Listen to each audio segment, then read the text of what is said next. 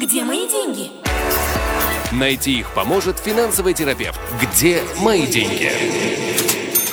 Э, дорогие друзья, лучшее радио продолжает свой эфир. Э, меня зовут Свизильбер, и э, у нас, как всегда, по расписанию э, виртуальная встреча с финансовым терапевтом Игорем Лупинским, который все еще не доехал до нашей студии, он все еще на связи с нами по телефону. Игорь, привет.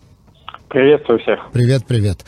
Э, все хорошо, все хорошо слышно. И прежде чем мы перейдем к обсуждению самых разных тем, Игорь, э, я хочу напомнить нашим уважаемым радиослушателям, дорогие друзья, цель этой программы – ответ на ваши вопросы. Смысл этой программы – отвечать на ваши вопросы, которые касаются э, любых тем, связанных с банками, ипотеками, э, финансами, инвестициями, страховкой страховками и так далее, и так далее. Все, на чем специализируется финансовый терапевт Игорь Лупинский. Я напоминаю, что э, номер, номер нашего WhatsApp мессенджера только WhatsApp. Не звоните, не посылайте голосовые сообщения, только пишите. 050-891-1064. Номер телефона, э, э, номер WhatsApp нашего студийного 050-891-1064. Пожалуйста, задавайте вопрос. Впрочем, первый вопрос уже пришел. Лара тебя спрашивает. Игорь, добрый вечер. Посоветуйте, пожалуйста, в каком ипотечном банке лучше брать Машканту? В лучшем. Я обожаю такие вопросы, ты же знаешь. Да. Вот. Э, лучше брать Машканту в том банке, который даст вам лучшие условия. Или, если коротко, в лучшем ипотечном банке. Для этого надо со всеми пообщаться, более того, поторговаться. Более того, в идеале взять специально обученного человека, их называют консультанты по ипотеке. Э, более того, не просто взять машканту, а понимать, что это мероприятие на ближайшие лет 20-30, и в нем надо учесть все возможные жизненные перипетии за этот период. Также желательно учесть финансовую ситуацию, в которой вы находитесь, и которая в перспективе ближайших 10 лет может в какую-то сторону развиваться. И вот тогда взять лучшую ипотеку в лучшем банке.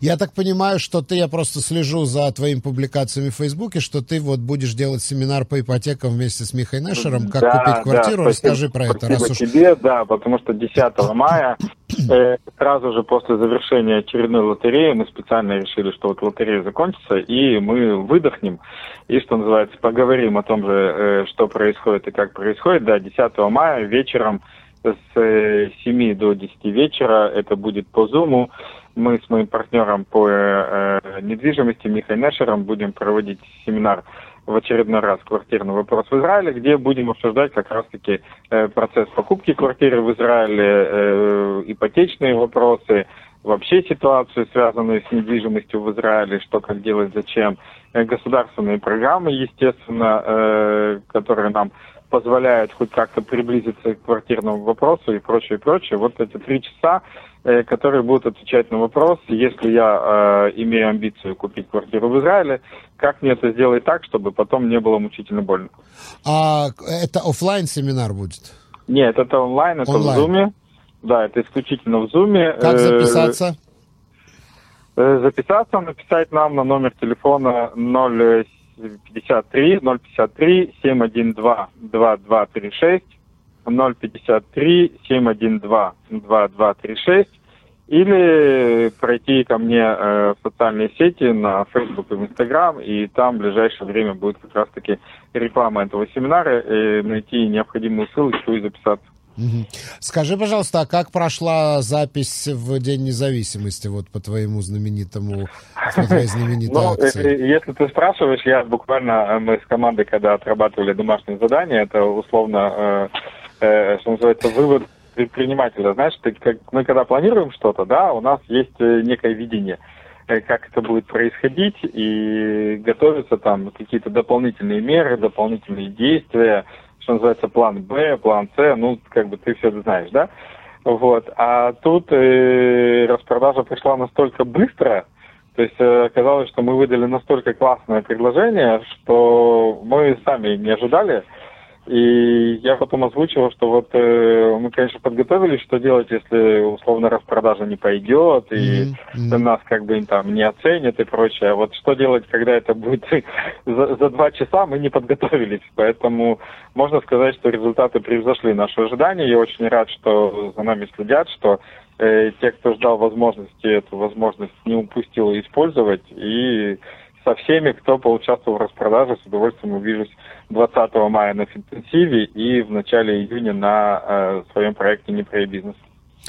Ну вот, дорогие друзья, вы сами все слышали. Пожалуйста, задавайте вопросы 050-891-1064. А э, мы пока с тобой поговорим про, про молоко. Давай, О, давай, давай, пог... давай поговорим давай. про молоко. Молоко – это хорошо. Значит, да. э, Ну, давай так, не будем заходить в политику, да, не будем называть, да, но э, я хочу сказать по поводу вот этой нашей знаменитой риторики, на мой взгляд, совершенно шизофренической про правых и левых. Вот э, если вы соберете хабалок, Э, которые заучат там определенное количество лозунгов. Если вы соберете всяких маргиналов э, и скажете, сфотографируйте их всех на фоне портрета Минахима Бегина, то это не будет правое правительство. Правое правительство это прежде всего правое правительство в вопросах экономики. А uh-huh. то, что мы видим, то, что произошло у нас с молоком, Э, то это вот абсолютно советский госплан. Э, да. Вышел как раз, вышел отчет госконтролера, который я хочу процитировать. Значит, э, отчет госконтролера говорит о том, что в Израиле самое дорогое молоко среди всех стран ОЕСИД на 77% дороже, чем в Европе. Дальше.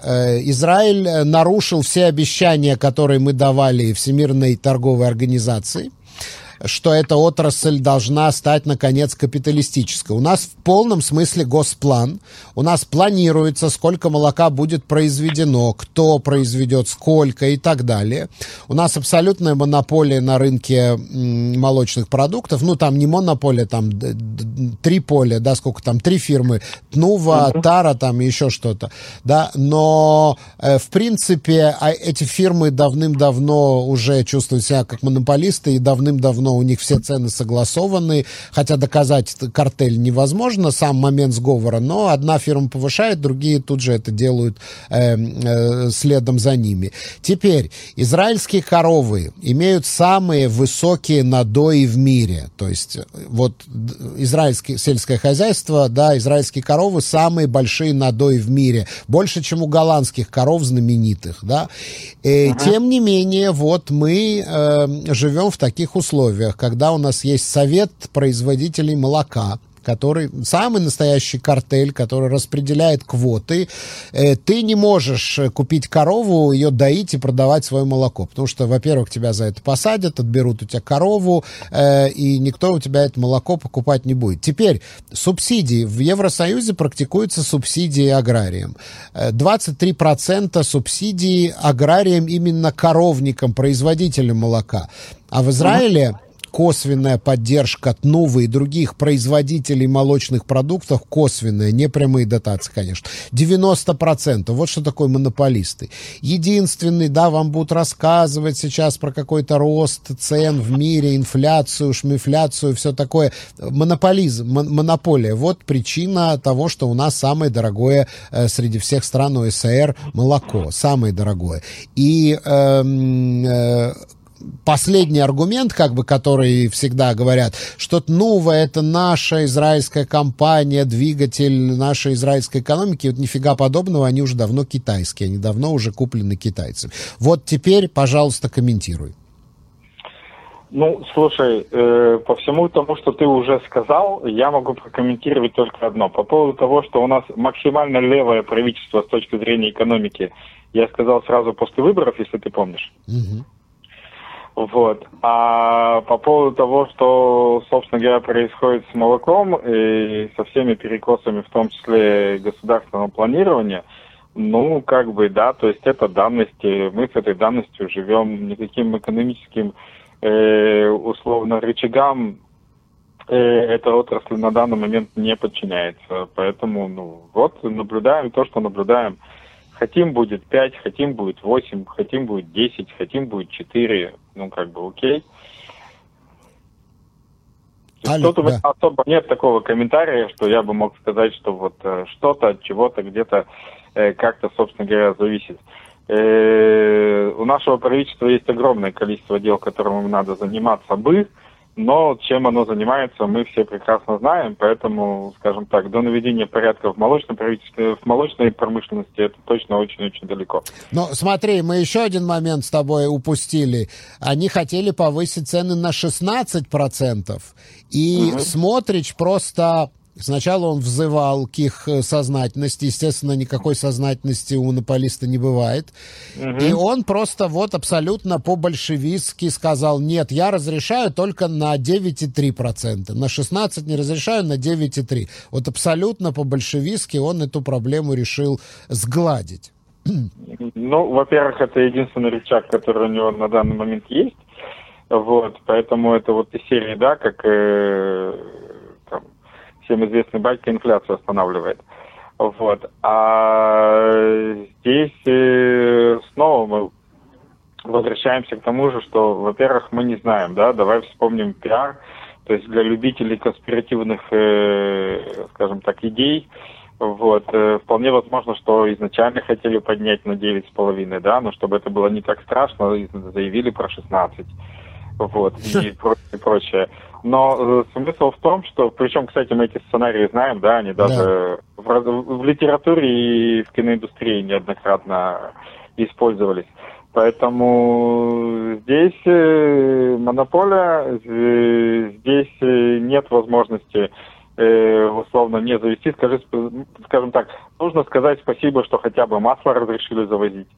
Mm. Вот. Э, с молоком пока все намного сложнее, потому что как только встает вопрос о том, чтобы завозить молоко, э, нам показывают э, условно мелких производителей, которые разорятся и пойдут по миру. А когда мы не завозим молоко этих мелких производителей, собственно говоря, нет. Ситуацию на молочной промышленности ты уже озвучил. Поэтому здесь хороший пиар монополистов, хорошее качественное лобби, правительству не до этого и они тупо гасят пожары, чтобы не выглядеть совсем, э, скажем так, отдаленными от населения. Где мои деньги? В описании подкаста вы можете найти больше информации о нашей школе и задать свои вопросы по указанному номеру WhatsApp мессенджера. Да, еще цитирую госконтролера, 20% коровников в Израиле находится в антисанитарном состоянии, да, то есть вот эта вот идея, что государство зато будет контролировать. Ничего оно не контролирует, 20% коровников в антисанитарном состоянии у нас находится, и э, повышение цен на вот это самое, про самое простое молоко, Э, цены на которые регулируются государством, оно приведет, уже начинается рост цен на все молочные продукты. Все начинает дорожать, и это повлияет сейчас на индекс инфляции, а индекс инфляции повлияет на что? Правильно, на банковскую ставку. А банковская ставка приведет к чему? Правильно, что у нас подорожают ипотеки. Ну и так далее, и так далее. Это можно продолжать. Угу. Да, то есть я думаю, что это вот, вот это повышение цены на молоко сразу на такой, такой скачок. Любой, это... Смотри, лю, любое повышение цены, связанное с массовым потреблением или с массовым получением, будь то увеличение минимальной заработной платы, повышение цены на бензин, повышение цены на электричество, повышение цены на молоко, повышение цены на еще какие-либо базовые товары будут э, тут же взвинчивать инфляцию, как следствие будет тут же повышаться учетная ставка, как следствие мы тут же будем рассказывать о том, что людям не хватает денег. Да. Ну и вот Биби Нетаньяу, как опять мы идем в политику с тобой, Биби Нетаньяу как мистер экономика, как мистер либертарианец, который вот на 18-й год своего правления не, не замечает, что у нас существует очень большая проблема с монополиями, да, и прекрасно с этими монополиями все свои там 18 лет правления, сколько он там находится у власти, и был еще министром финансов, да, э, прекрасно с этими монополиями ладит, почему-то они ему не мешают, в отличие отличие от э, богатства. Богатству мешает э, после 18 лет правления, да, монополии почему-то он до сих пор не замечает. Я про Смотрича даже не говорю, потому что, ну, Смотрич это Смотрич, да, а, ну, вот э, как-то так, да, причем все знают, что надо делать, все знают, что надо делать, чтобы бороться с этим, э, с этой дороговизной жизнью, и никакой контроль цен со стороны государства будет не нужен. Лучший контроль цен это конкуренция, свободная конкуренция, раскрытие рынка для разных э, поставщиков и производителей, и э, чтобы заработала конкуренция. Вот тогда будут нормальные цены, вменяемые и, и так далее. Ну, все знают, что делать, но никто ничего не делает. Э, видимо, государству выгодно с дорогих продуктов брать много налогов, 17% НДС. Да, чем выше цены, тем больше поступления в государственный бюджет. Ну, конкретно молоко, если мне память не изменяет, от НДС освобождено, но в любом случае, э, даже если это э, государству, может быть, и невыгодно, то э, в данном конкретном случае, случае политики заняты чуть-чуть другим, и им абсолютно не до экономической составляющей, и на сегодняшний день у правительства с точки зрения финансов, к сожалению, глубокому две задачи. Э, первая задача – это ужесточение фискальной политики, то есть всеми правдами, неправдами э, собирать как можно больше налогов, э, и с другой стороны это раздача денег э, определенным электоральным категориям, что, собственно говоря, и происходит. Mm. Поэтому и это называется в ближайшие годы. И это посмотреть. называется левая экономика. Раздача да, денег да. это левые, левые да. коммунисты, социалисты. Это раздача да, денег да. социально слабым слоям населения. Повторюсь, то, что мы получили левое правительство, я с точки зрения экономики, я сказал сразу после выборов, тут как бы уже это мы уже говорили. Да. да. Переходим к вопросам. Э, вопрос задает Виталий. Добрый вечер. Хотим поменять машину. Есть очень заманчивое предложение купить машину в лизинг. Какие могут быть подводные камни такой сделки? Или лучше просто взять суду в банке? Спасибо. Ну, на самом деле, это вопрос чуть-чуть более сложный, чем просто купить так или купить так. Э, очень многое зависит от того, как, как машина будет использоваться, какой ожидается э, километраж, вот, э, какая вообще потребность в машине, какая машина, потому что есть машины, лизинг которых слишком дорогой, вот, или наоборот. И кто эти люди условно, это просто там семья наемных работников или кто-то из них является предпринимателем, потому что э, лизинг э, сам по себе хорош тем, что он не, не добавляет так называемую э, кредитную нагрузку, то есть лизинг не считается кредитом, и для предпринимателя, возможно, это будет лучшее решение. Поэтому, если отвечать просто, как любят да, наши радиослушатели, то э, там для покупки машины есть э, три варианта по удорожанию. Самый дешевый и правильный способ это за свои, э, потом э, качественный выгодный кредит в банке, не больше, чем э, условия Prime плюс 1%, потому что все остальное это уже неправильно, тем более для покупки машины.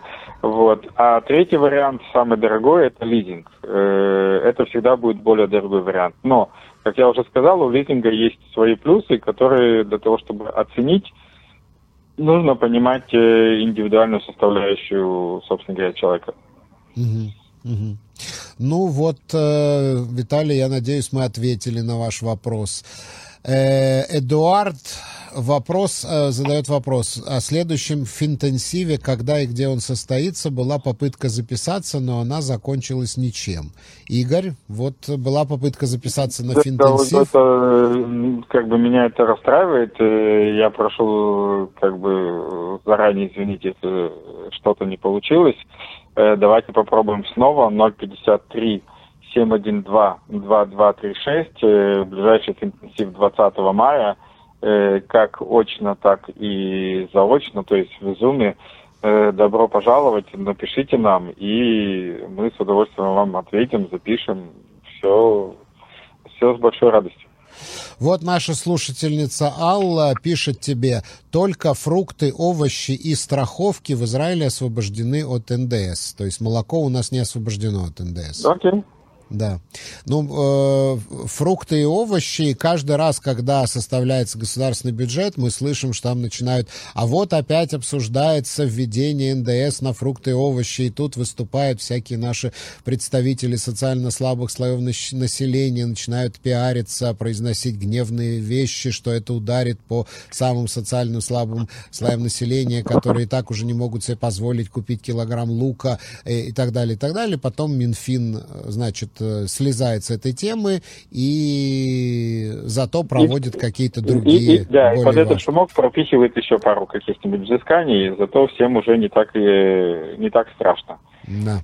Но от того, что у нас на необработанные фрукты и овощи нет НДС, они дешевле не становятся. У нас тоже очень-очень дорогие фрукты и овощи. Очень дорогие фрукты и овощи. Так, э, дальше ну, идем. Смотри, я здесь могу сказать следующим образом, ну, как бы следующую мысль. Она не популярна очень, э, но это данность, от которой сложно отказаться. Э, мы, к сожалению, продолжаем голосовать, ну, в странах исхода говорили голосовать рублем, мы продолжаем голосовать шекелем. То есть пока, несмотря ни на какие подорожания, мы продолжаем покупать, покупать, покупать, покупать э, ничего дешеветь не будет никоим образом. Поэтому тут, к сожалению, это и от нас тоже зависит. Э, израильтяне продолжают покупать, несмотря ни на что. Э, правда, по последним новостям уже было, как бы были новости, что вот после праздничного периода объем потребления израильтян, как минимум по кредитным картам, снизился. Я предполагаю просто потому, что кредитные рамки у всех наконец-то позаканчивались. Э, и дошел, скажем так, до коронавирусного объема, но здесь э, э, ситуация может исправиться только одним способом. Как только мы начнем меньше покупать, рынок будет обязан отреагировать. Пока мы продолжаем покупать в тех же объемах, что и раньше, цены будут расти, несмотря ни на что. Да, э, следующий вопрос задает тебе Елена. Добрый вечер. Посоветуйте, пожалуйста, куда можно вложить 60 тысяч и под какие проценты в месяц. Заранее спасибо. Какие интересные вопросы прямо в прямом эфире. Да. Значит, э, ну, если мы говорим про куда, если мы говорим про 60 тысяч, э, то, в принципе, человека вариантов от peer-to-peer э, кредитования до э, недвижимости через фондовый рынок. То есть это может быть и та же самая э, покупка квартиры по государственной программе Гераба Анаха. Это может быть и фондовый рынок через э, Купат Гемель Ашка или полис Хисахон. Это может быть и э, peer-to-peer кредитование типа B2B Израиль. Э, если мы говорим про кредитование, это порядка 8-9% э, годовых сегодня доходность, причем гарантированная. Если мы говорим про фондовый рынок, там э, обещанной доходности нет, там статистика, и статистика последних 30 лет говорит о том, что это порядка 11% годовых в среднем. И если мы говорим про недвижимость, там все гораздо сложнее, но на сегодняшний день тоже порядка там 5-6% годовых, то, что недвижимость может дать. А в принципе, как мы уже говорили, если подобные вопросы возникают, очень рекомендую посмотреть в записи мой семинар про инвестиции в Израиле. И э, у вас после этого семинара останется 59 600 шекелей, потому что 400 шекелей уйдет на семинар, но зато эти 59 600 шекелей будут вложены с гораздо большей эффективностью. Окей. Так, следующий вопрос от Давида. Э, Игорь, добрый вечер. Скажите, пожалуйста, если на текущем счету лежат наличные деньги, может ли банк их инвестировать без моего ведома? Ну, давайте с определениями. Значит, э, на текущем счету не бывает наличных денег. Все деньги, которые находятся в банке, это деньги безналичные. Это первый момент. Второй момент, что если э, по вашему банковскому счету не проходит никаких э, движений, э, этот счет превращается в так называемый э, мертвый счет.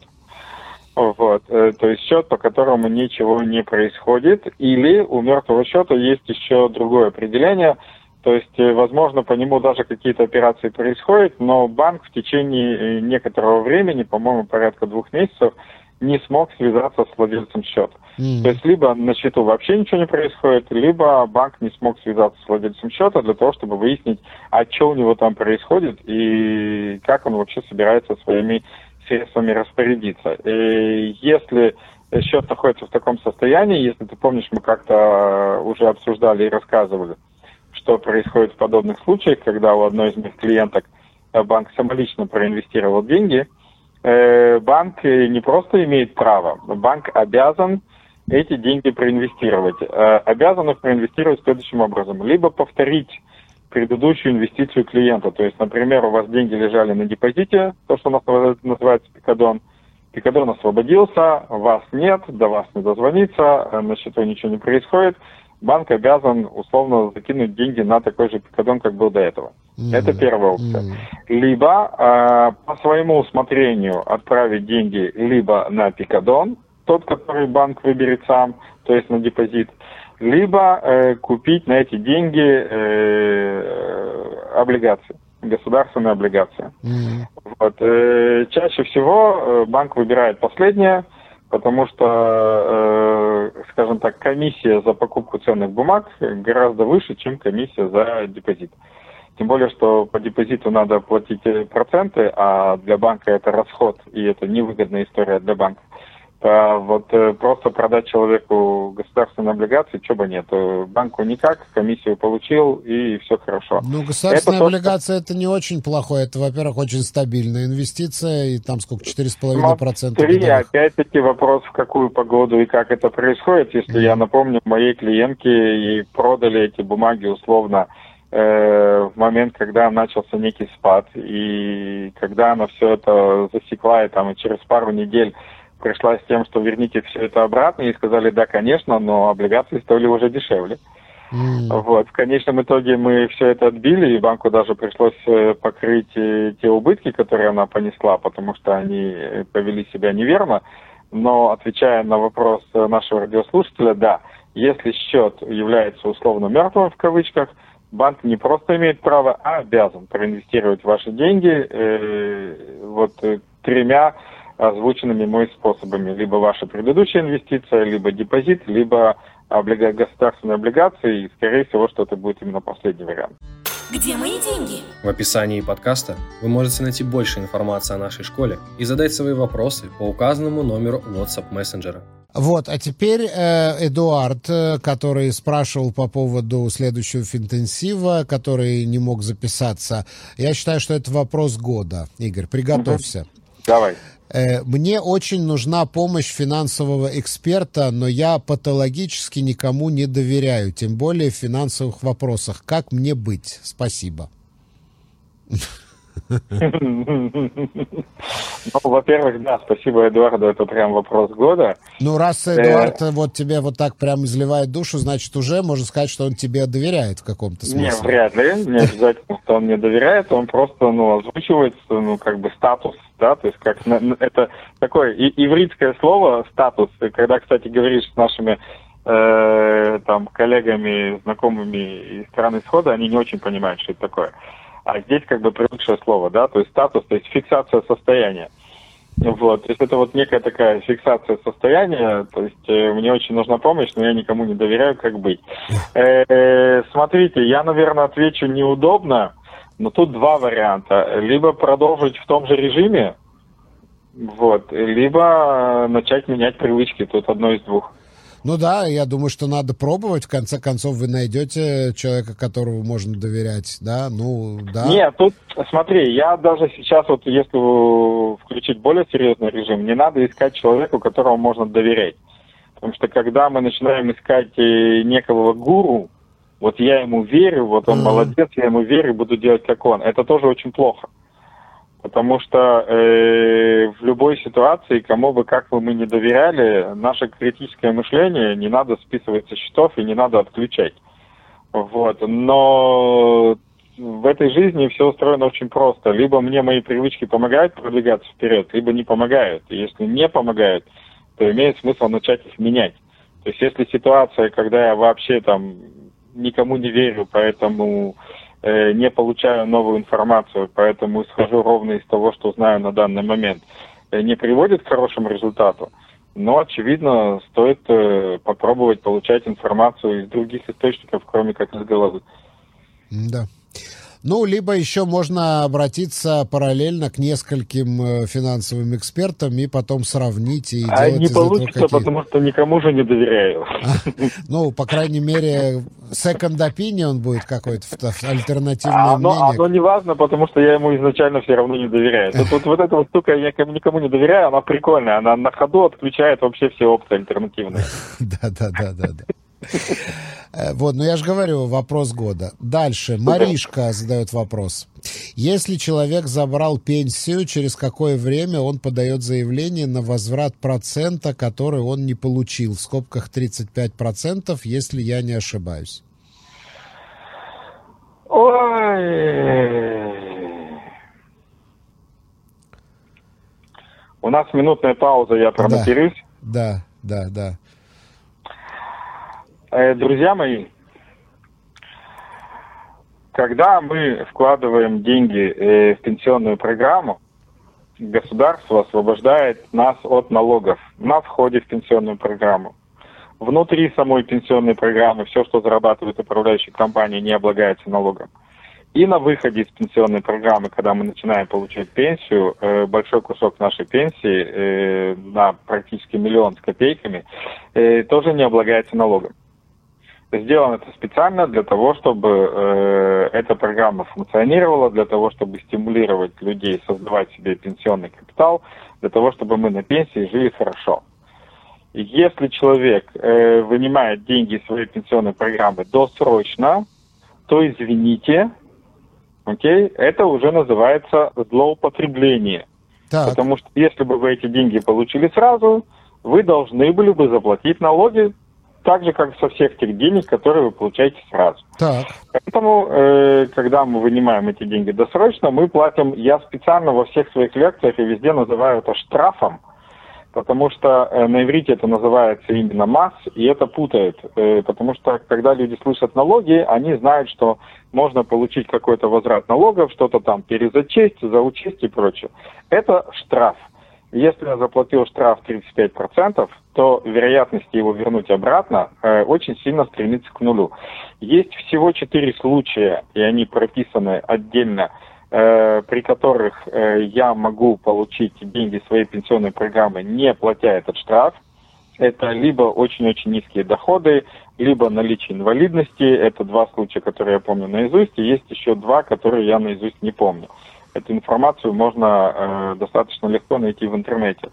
Вот. Э, все остальное э, никаким возвратом ничему не поддается. Есть огромное количество контор, которые занимаются возвратом налогов, которые таким образом э, пытаются зацепить клиентов, потому что если человек вытаскивал деньги из пенсионных фондов, скорее всего, что у него в этот момент было плохо с деньгами, значит, возможно, там может быть какая, какой-то повод для э, возврата налогов и прочее, прочее. Конкретно эти 35%, извините, я буду ну, максимально неприятен сейчас. К сожалению, не вернуть. Угу. А э, если у человека есть уважительная причина, например, очень низкие доходы, он если, может куда нет, смотри, Если есть уважительные причины, то это надо проверять и смотреть, потому что если это вопрос э, низких доходов, Э, то там совсем другая процедура и выемки денег, и это всего три месяца ретроактивно, то есть там каждые три месяца надо обращаться заново и прочее, прочее. Если mm-hmm. это инвалидность, то это легче уже, но тоже достаточно сложно ретроактивно это все возвращать. А то есть как бы, э, если у тебя случае... низкие доходы, ты просто понемножку можешь снимать себе на жизнь, чтобы... Да, да, okay. если, если я зарабатываю э, меньше минимальной заработной платы, или если я родитель-одиночка меньше двух минимальных заработных плат, то я могу условно из пенсионной программы себе доплачивать ежемесячно. Вот, э, из тех накоплений, которые у меня уже есть. Э, в любом случае я отвечу так, вот после того, как рассказал теорию, чуть-чуть и проматерился. Значит, если вы снимали деньги из пенсионной программы, и если вы это сняли по причине того, что вы пошли квартиру купили, и у вас все было ок, то забудьте, вы 35% никогда обратно не получите, чтобы вам на улице не рассказывали. Если вы снимали эти деньги, потому что у вас был период какой-то безработицы, вы сидели без денег, вы ничего не получали и прочее, прочее, Э, да, стоит проверить возврат налогов и про то, как делается возврат налогов для наемников и как это вообще работает и что туда входит и учитывается. Я буду делать семинар 17 мая. Э, поэтому, если интересно, тот же самый телефон 053 712 2236. Вот. Э, и, собственно говоря, это всего две. То есть, э, то есть если это было про период безденежья, стоит попробовать какой-то возврат налогов получить. Это к 35% штрафа не имеет никакого отношения. Вот. Поэтому, друзья, пенсионный капитал, он для того, чтобы нормально, адекватно жить на пенсии. Да.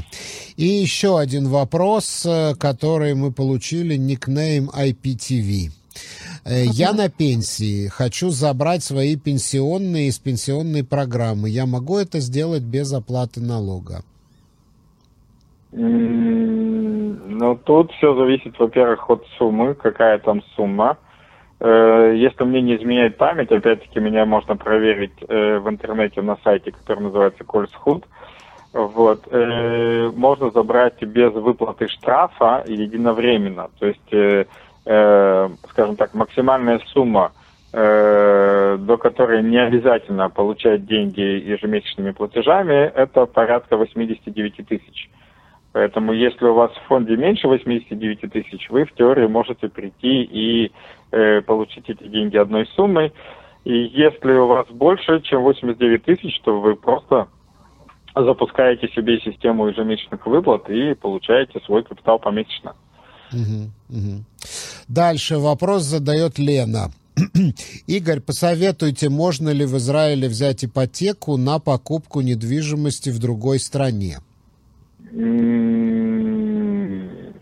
Я не отвечу нет, но это максимально затруднительно, потому что э, у банка будет огромное количество претензий по поводу оценки недвижимости, безопасности недвижимости и прочее. Э, стандартная система это то, это то, что ипотеки под недвижимость в стране выдают банки той страны, где недвижимость находится, потому что э, как бы им проще оценить и юридически зафиксировать залог. Опять-таки я не отвечу нет, потому что такие прецеденты есть. Если речь идет о крупных сделках э, и о крупных капиталах, такое вполне возможно. Если речь идет о какой-нибудь там небольшой покупке, условно за какие-нибудь там какой-нибудь квартирки в какой-нибудь Болгарии тысяч за 30-40 евро, э, израильский банк денег не даст. Где мои деньги? В описании подкаста вы можете найти больше информации о нашей школе и задать свои вопросы по указанному номеру WhatsApp мессенджера. Э, так, вот IPTV, который задал вопрос, э, я на пенсии хочу забрать свои пенсионные из пенсионной программы, э, уточняет 14, я не очень понимаю 14 чего, но они просят документ от Массахнасы. Видимо, да, для того, чтобы... Конечно же, они, конечно же, просят документы из Массахнасы для того, чтобы понять, что эти деньги освобождены от налогов. Это надо сделать обязательно, потому что иначе с вас возьмут Э, вы же получаете какие-то деньги, поэтому у вас есть некая э, ступень налога, и если вы им не принесете освобождение, то они возьмут э, вплоть до 50%, а потом ага. типа разбирайтесь сами. Э, поэтому, а потом да, обращаетесь идем... в налоговую и получаете возврат.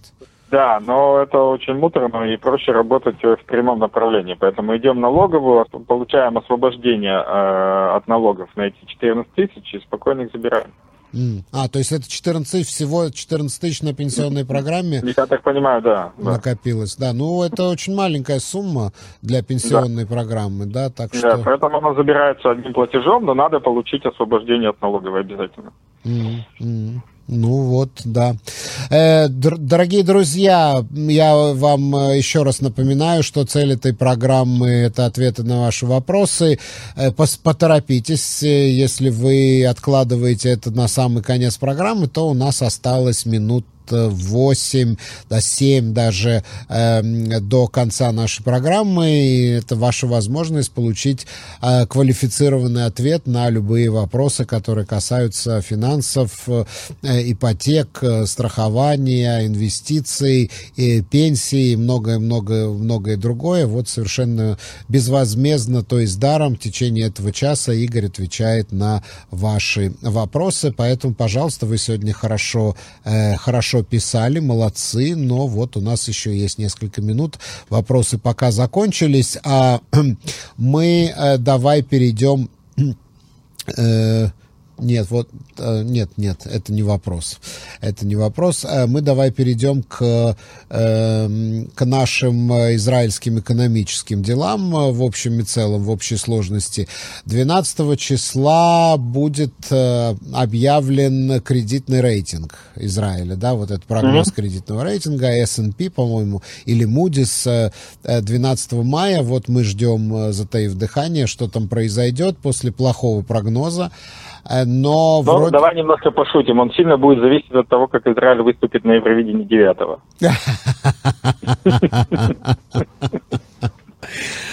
Ты знаешь, я слушал эту песенку, она, ну, такое, да. Да, твое мнение, посмотрим, что скажет Европа. Да, да, посмотрим, посмотрим, что скажет Европа. Но вот э, они имели претензии к нашей судебной реформе, к нашей, не к нашей, а к Бибиной судебной реформе. Сейчас вроде бы реформу сняли с повестки дня, но она как бы так вот где-то на заднем плане висит, такая как домоклов меч в подвешенном состоянии вот э, они все-таки пойдут на снижение рейтинга или они э, все-таки еще остановятся, чтобы посмотреть со стороны? Ну, ты знаешь, что я тебе на этот вопрос не отвечу. Э, я в подобные провокации обычно не хожу. Mm. Давай так, я предположу, что ничего не поменяется. А там будем посмотреть, опять-таки, думаю, что если девятого будет хорошее выступление, глядишь, и этот рейтинг будет хороший.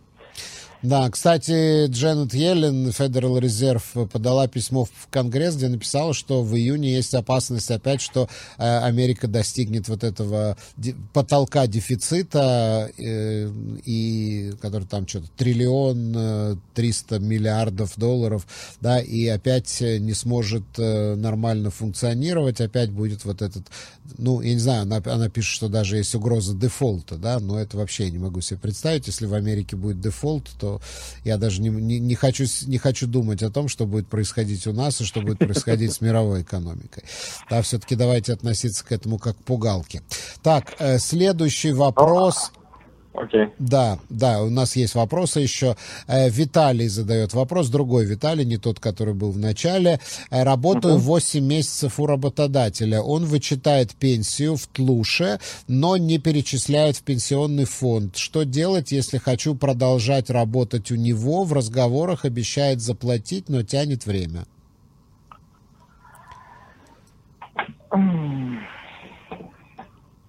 Ну, во-первых, действительно не обязательно прям бежать и увольняться, потому что в любом случае... Он потом э, это заплатит. Да, работодатель так или иначе, ну, если, конечно, не обанкротится, не дай бог, но так или иначе полностью все это заплатит, тем более, что э, э, буквально пару лет назад была введена очень правильная, на мой взгляд, система, когда э, управляющие компании начали добирать, э, я не знаю, в курсе это или нет, но э, управляющие компании сегодня добирают с работодателя так называемые недополученные деньги. Сейчас объясню, о чем идет речь. Допустим, работодатель платит э, человеку пенсионные выплаты, как полагается. Да? У человека копится э, определенный объем денег, которые заходят на фондовый рынок, которые работают, зарабатывают и прочее, прочее. Вот. И теперь, если работодатель делает это не вовремя, э, с большими опозданиями, э, то управляющая компания научились считать размер ущерба, который получил работник из-за того, что деньги поступили не вовремя, и умеют за этим ущербом приходить к работодателю тоже. То есть э, здесь э, условно работодатель э, ухудшает ситуацию сам себе, э, потому что ему придется выплачивать в том числе и доходность рынка, из своего кармана.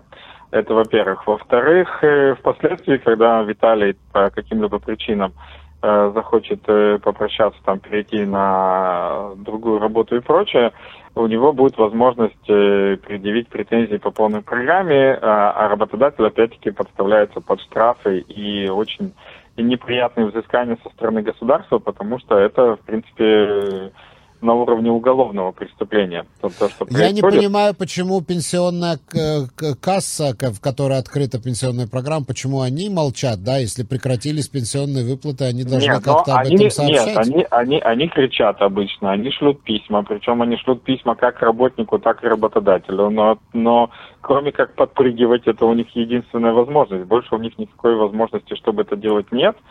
Э, и здесь, опять-таки, проблем две – Э, проблема заключается в том, что, ну, я не знаю, какой конкретно пенсионный инструмент выбрал Виталий, но если это пенсионный инструмент связан со страхованием типа Кэрен пенсии, то он еще и не застрахован, хотя должен был бы быть.